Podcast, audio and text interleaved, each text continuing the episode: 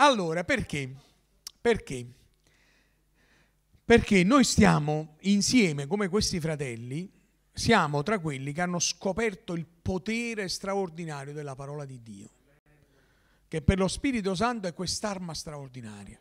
Per cui ne siamo, lo posso usare questo tema, affascinati dal potere, dalla forza che ha la parola di Dio, che abbiamo scoperto non essere un libro composto da tanti libri, è la parola di Dio, ha un potere incredibile.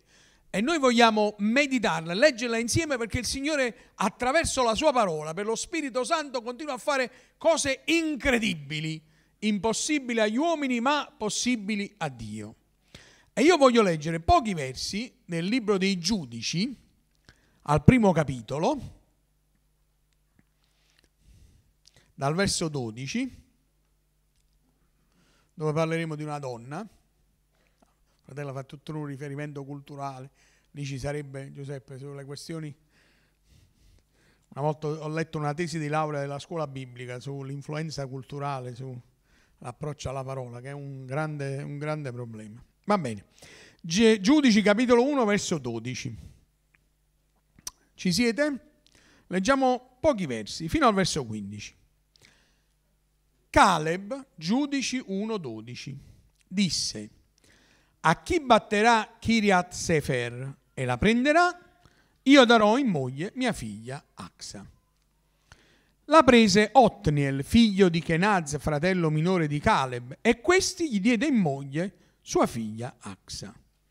Quando lei venne ad abitare con lui, persuase Otniel, suo marito, a lasciarle chiedere un campo a suo padre. Le scese dall'asino e Caleb le disse, che vuoi? Lei rispose, fammi un dono, perché tu mi hai dato una terra arida, dammi anche delle sorgenti d'acqua. Ed egli le diede le sorgenti superiori e le sorgenti sottostanti. Ci fermiamo qua. Bah.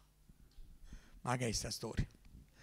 Prima di tutto voglio dirvi che quando la meditavo e la leggevo, insomma, prima di, di, di, ovviamente di oggi, di adesso, questa idea di questa donna mi è balzata fuori dalle righe di questo testo biblico, non solo per il gesto che le fa, per la situazione che le vive, abbiamo letto tre versi nei quali si parla di un matrimonio, di una dote matrimoniale e di un rapporto tra una donna e due uomini particolarmente forti. Vorrei spiegarlo molto semplicemente. Questa donna che si chiama Axa ha un rapporto con suo padre, Caleb, per chi conosce la storia biblica, sa che Caleb era un uomo forte, sia fisicamente sia moralmente.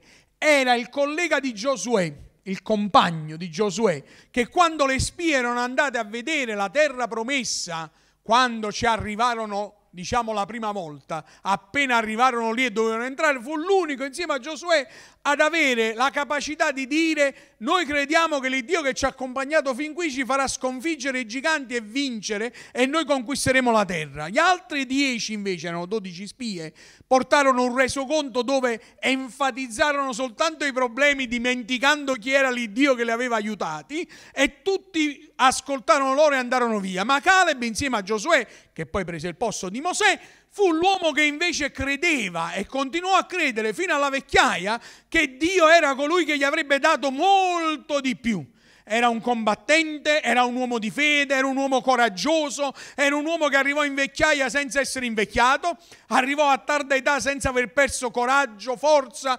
determinazione e continuò a fare della sua vita una vita di questo genere. Anche qui viene raccontato che lui era impegnato in una battaglia e in questa battaglia chiede che qualcuno intervenga o faccia un atto, diciamo, me lo presento così, eroico, forte, perché trovare un uomo a cui dare sua figlia. Questa era la cultura dell'epoca.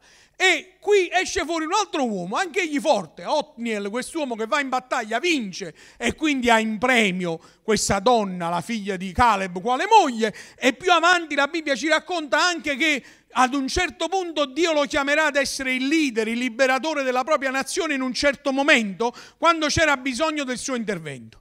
Quindi questa donna ha un padre, non sto parlando negativamente, ve lo sto soltanto spiegando. Mi state seguendo? Sì. Ha un padre forte, forte in tutto. forte moralmente, forte fisicamente, forte nei suoi insegnamenti, forte nelle sue idee, forte nei suoi convincimenti. E si trova un marito più o meno simile, eh, combattente, combattivo, un leader, un uomo capace di portare avanti, diciamo, impegni grandi. E in mezzo a questi due uomini, il padre e il marito, quando lei viene data in moglie e non può decidere altrimenti, questa è la cultura che al tempo veniva utilizzata, lei è in grado di prendere delle decisioni e convincere marito e padre perché vuole che il futuro della sua famiglia sia un futuro particolarmente prospero. E non so perché, ma stamattina questo pensiero mi balenava nella mente di come ci sia la possibilità in tutte le circostanze che ci siano uomini, e ma stamattina voglio dire donne, con la... Oh, tre donne hanno risposto a me, poveri mariti, poveri mariti, che abbiano quella capacità di poter determinare, non attraverso, adesso ci arriviamo, chissà quale modalità, vi prendo pochi minuti, ma determinare però che nella propria casa ci sia di più di quanto abbiano già ricevuto. Qual è la storia? E adesso la rileggiamo. Vi ho presentato il padre e il marito di Axa, ma la storia è semplice. Quando c'è il matrimonio, questa donna dice al marito, lo convince. Ora vediamo come l'ha convinto. Scegliamoci la modalità. Allora, c'è questo, il primo tipo di convincimento, a vendere il A un certo punto diceva, già faccio, e vedo un po' di mariti che fanno che faccio, no, no, ma già faccio, guarda, perché già faccio io, vai, andiamo da tuo padre e vediamo che gli dobbiamo morire. Oppure ha usato quell'altro metodo. Le donne sono brave in questo. Aspetta che faccia sotto. Ma che è stato? Ma che è successo? Non so se sapete, ci sono quelle donne alle quali tu devi capire quello che pensano senza che loro te lo dicano. Non so se le conoscete, però esistono, no?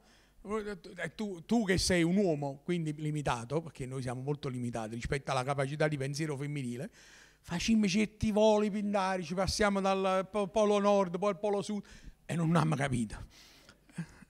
Quando poi si rifanno a qualcosa che abbiamo fatto e tu non ti sei manco accorto che l'hai fatto e loro in testa hanno, cioè tu dici ma chissà, ma, ma io non mi ricordo. E loro, eh?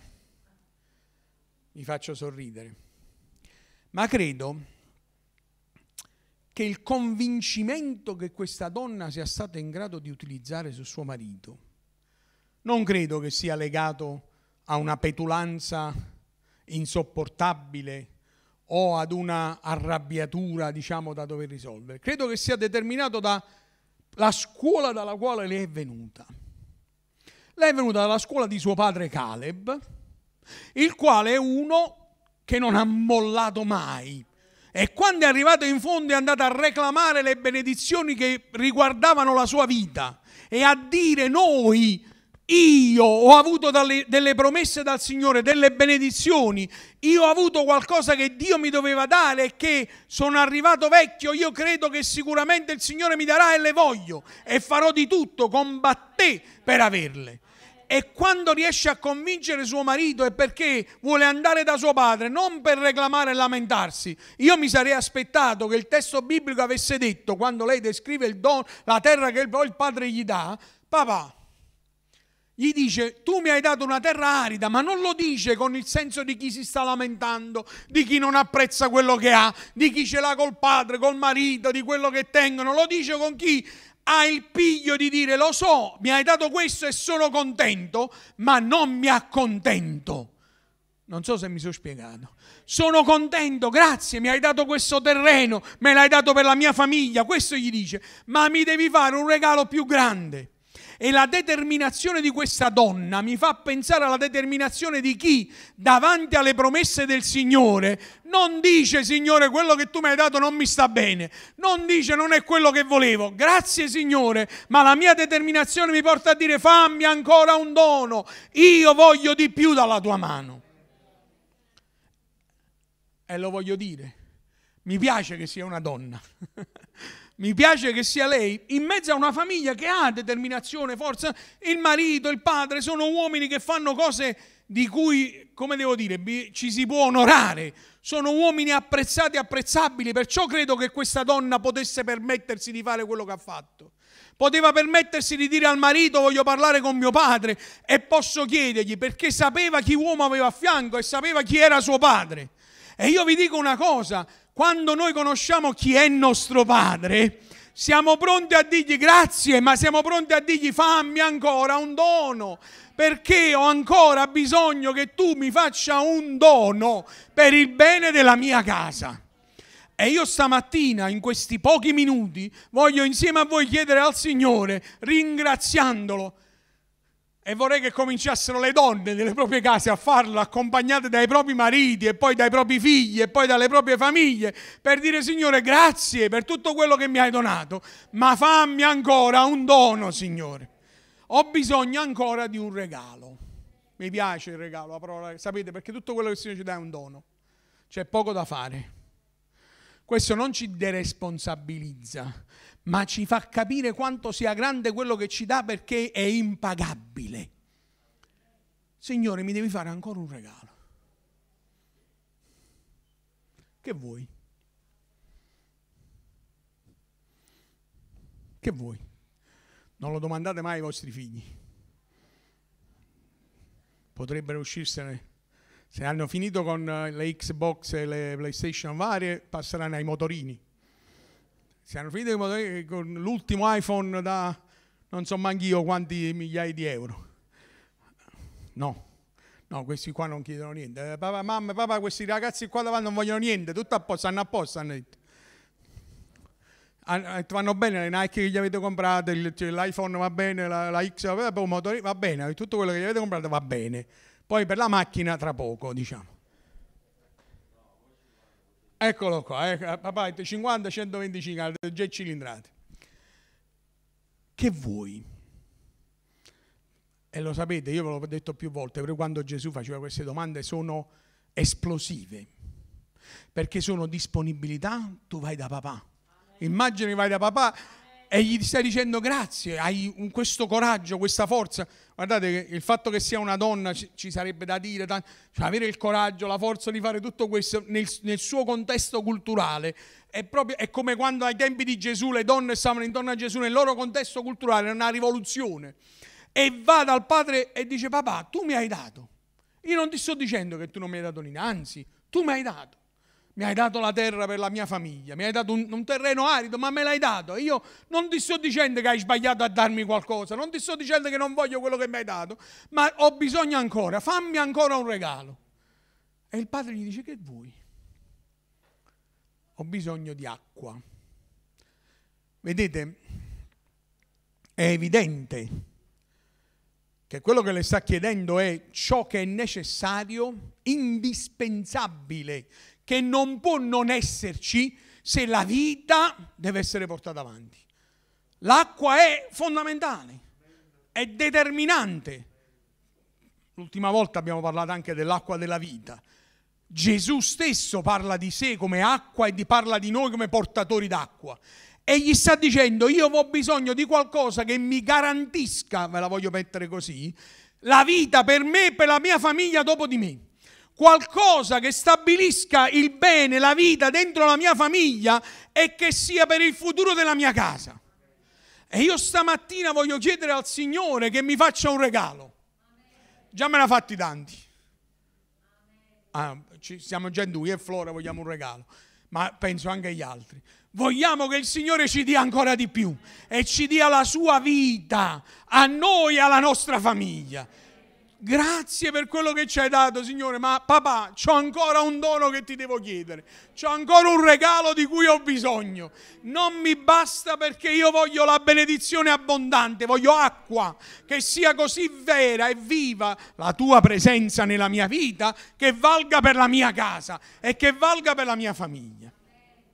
E la Bibbia che come vi ho detto sempre non ha mai parole superflue e mi piace questa traduzione, ho letto anche altre ma questa è quella che mi piace di più, dice che l'acqua che gli diede il papà guardate com'è generoso, aveva più fonti.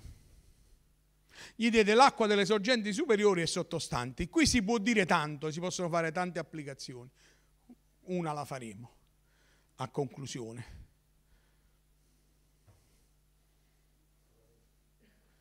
Più fonti. Cioè, la Bibbia dice che il Signore non solo può, ma fa infinitamente al di là di quello che noi domandiamo e pensiamo. Tu vai a, chiedere, a chiedergli un po' d'acqua e il Signore ti dà una fonte d'acqua viva. Tu gli vai a chiedere una fonte e lui ti dà nella sua fonte una serie di acque salutari per il bene della tua vita. Avete mai fatto una cura termale con le acque? Qualcuno l'ha fatta? Non è peccato. Dico, l'avete fatto? Lo potete dire, non andate all'inferno. Non è peccato, si può fare. Cioè, se andate, siete troppo giovani voi, quale cura termale? Se già avete fatto le cure termali, no, ma, ma se andate dove ci sono le terme e ci sono le cure delle acque, scoprirete che a seconda della patologia e del bisogno che avete, la cura prevederà un'acqua diversa che sta lì. Per esempio, pure Castellammare è una città piena di fonti d'acqua, ci sono le terme pure lì, no? Mi pare che ci sono oh, 30-40 fonti diverse e ognuno ha una composizione minerale in grado di aiutarti a seconda, diciamo, della tua patologia. E immaginate che l'acqua che il Signore ci dà, che è l'acqua della vita, che è Lui, è in grado nella sua composizione chimica di venirci incontro a secondo del bisogno che noi abbiamo. Pensate che il problema nostro è il fegato, le transaminasi, e lì il Signore interviene con l'acqua giusta. I reni e il Signore interviene con l'acqua giusta, il tuo problema, qualunque esso sia, ho fatto un paragone di carattere fisico, ma ovviamente mi riferisco alla nostra vita spirituale, Lui ha sempre l'acqua giusta per il bene della nostra vita. E dice a questa donna, il Padre, l'acqua che gli ha dato è acqua talmente abbondante che è acqua superiore e inferiore, cioè sono più fonti d'acqua per ogni circostanza e che benedicono ogni aspetto della nostra vita. Perciò ho detto se ne possono fare più di una di applicazioni. Cioè per tutte le circostanze e in tutti gli aspetti. Mica credi che il Signore è l'Iddio che benedice soltanto il nostro spirito, o soltanto la nostra anima, o soltanto il nostro corpo, o una parte di una cosa, o Dio c'entra la domenica, il lunedì non c'entra niente, il venerdì sta da un'altra parte. Lui è il Signore che viene a benedire la tua vita, che sia la tua vita familiare, che sia la tua vita lavorativa, che sia ovviamente la tua vita spirituale. Egli è l'Iddio che ha una fonte d'acqua che benedice completamente la tua vita. E mi piace questa donna coraggiosa, cresciuta insieme, insieme a uomini forti e coraggiosi, che sfidando pure un po' la cultura, perché guardate, il fatto che dice che ha dovuto convincere il marito, che ha dovuto andare, è proprio perché non era una cosa che poteva fare normalmente. Guardate, vi dico una cosa, la fede è sempre coraggiosa. La fede rompe gli schemi. La fede qualche volta è addirittura trasgressione degli schemi. Il fratello ha parlato di Bibbie portate clandestinamente, no? Di affrontare delle cose. La fede è trasgressione degli schemi, che non significa fare cose sbagliate, significa non farsi fermare dalle cose che ci hanno detto che non si possono fare. Quella donna che stava lì con Gesù, in quella casa dove nessuno l'aveva invitata, aveva un problema, una figlia. E va da Gesù a chiedere aiuto, eh, non sei ebrea, non sei stata neanche invitata a pranzo, ma che c'entri tu? Ma, do, ma, chi, chi, ma come pensi addirittura di venire a parlare, addirittura a chiedere che vuoi essere aiutata? E sembra che Gesù, come tutti gli ebrei, in quella stanza fa, usi lo stesso metodo. Eh? Non è bene prendere il pane dei figli per darlo ai cani. E sembra che Gesù stia usando la stessa cultura che loro usano. E quella donna che non, come devo dire, non, non, non ci pensa proprio a fermarsi a quel punto ha superato già tanti ostacoli, è entrata in una casa forse dove nessuno l'avrebbe voluta, ha parlato quando non era stato il suo momento, sta in mezzo a degli ebrei che non la vogliono proprio vedere e lei dice hai ragione. Ma è vero anche che quando cadono le briciole i cani la, la prendono. E vi ricordate Gesù che dice a quella donna? Grande la tua fede. La tua fede ti ha portato a pensare, a credere che non c'erano ostacoli di nessun genere, neanche culturali, neanche di, di, quel momento che stavi vivendo, neanche delle circostanze, non solo del tuo problema che è stata la molla che ti ha spinto, ma la fede ti ha portato a chiedere e andare oltre qualunque ostacolo possibile. E io stamattina voglio chiedere al Signore che mi faccia ancora un regalo. Forse per qualcuno è il primo regalo che ricevi ti assicuro che cambierà la tua vita. E ti assicuro che quello che Dio ti darà sconvolgerà positivamente la tua esistenza. Non so se già hai ricevuto qualcosa dal Signore, io spero di sì. Spero di sì. E comincia a dirgli grazie. Ma poi aggiungi però, Signore, io stamattina voglio usare la mia fede per chiederti ancora qualcosa qualcosa che sia di vitale importanza. Voglio acqua abbondante per ogni circostanza. Che non sia l'acqua solo della domenica mattina che siamo insieme, ah, gloria a Dio. Oggi ho bevuto un po' d'acqua fresca, gloria a Dio. Ma sia l'acqua che mi serve domani mattina quando devo andare al lavoro e le cose non stanno proprio bene. Quando devo affrontare un certo tipo di problema, una situazione familiare, qualcosa del mio passato da risolvere. Ho bisogno di quell'acqua lì, che ha le caratteristiche giuste per rispondere al mio bisogno e che è in grado di coinvolgere ogni aspetto della mia esistenza. Fammi un dono, fammi un regalo. E come Gesù disse alla donna samaritana, ho concluso, se tu sapessi chi è che te lo dice, tu glielo chiederesti. Sapete perché quella donna andò? Sapeva chi era il suo papà. Sapeva che uomo era suo padre. Sapeva la determinazione, la generosità ed era un uomo. E Gesù dice, voi che siete malvagi sapete fare buoni doni ai vostri figli, quanto più il Padre Celeste donerà, lo Spirito Santo donerà ogni cosa a quelli che glielo chiedono. Così dice, sono le parole di Gesù. E quindi io so chi è mio padre. So quanto è generoso il nostro Padre Celeste, so quanto è potente, so quanto è buono, so quanto è disponibile, so quanto è, è, intenzionato ad aiutarmi, so quanto vuole benedire la mia vita. Glielo posso chiedere, pur sapendo che non me lo merito, pur sapendo che forse non, non mi toccava proprio. Io voglio andare e dirgli grazie, tu mi hai dato, questa è la frase, tu mi hai dato, ma ti chiedo ancora, Signore tu mi hai dato, ma voglio ancora, Signore. E voglio l'acqua della vita, Cristo Gesù, che viene a riempire la mia vita, la mia casa, la mia esistenza, il mio futuro, perché tu sei la vita, Signore. Grazie, ma dammi ancora. Amen.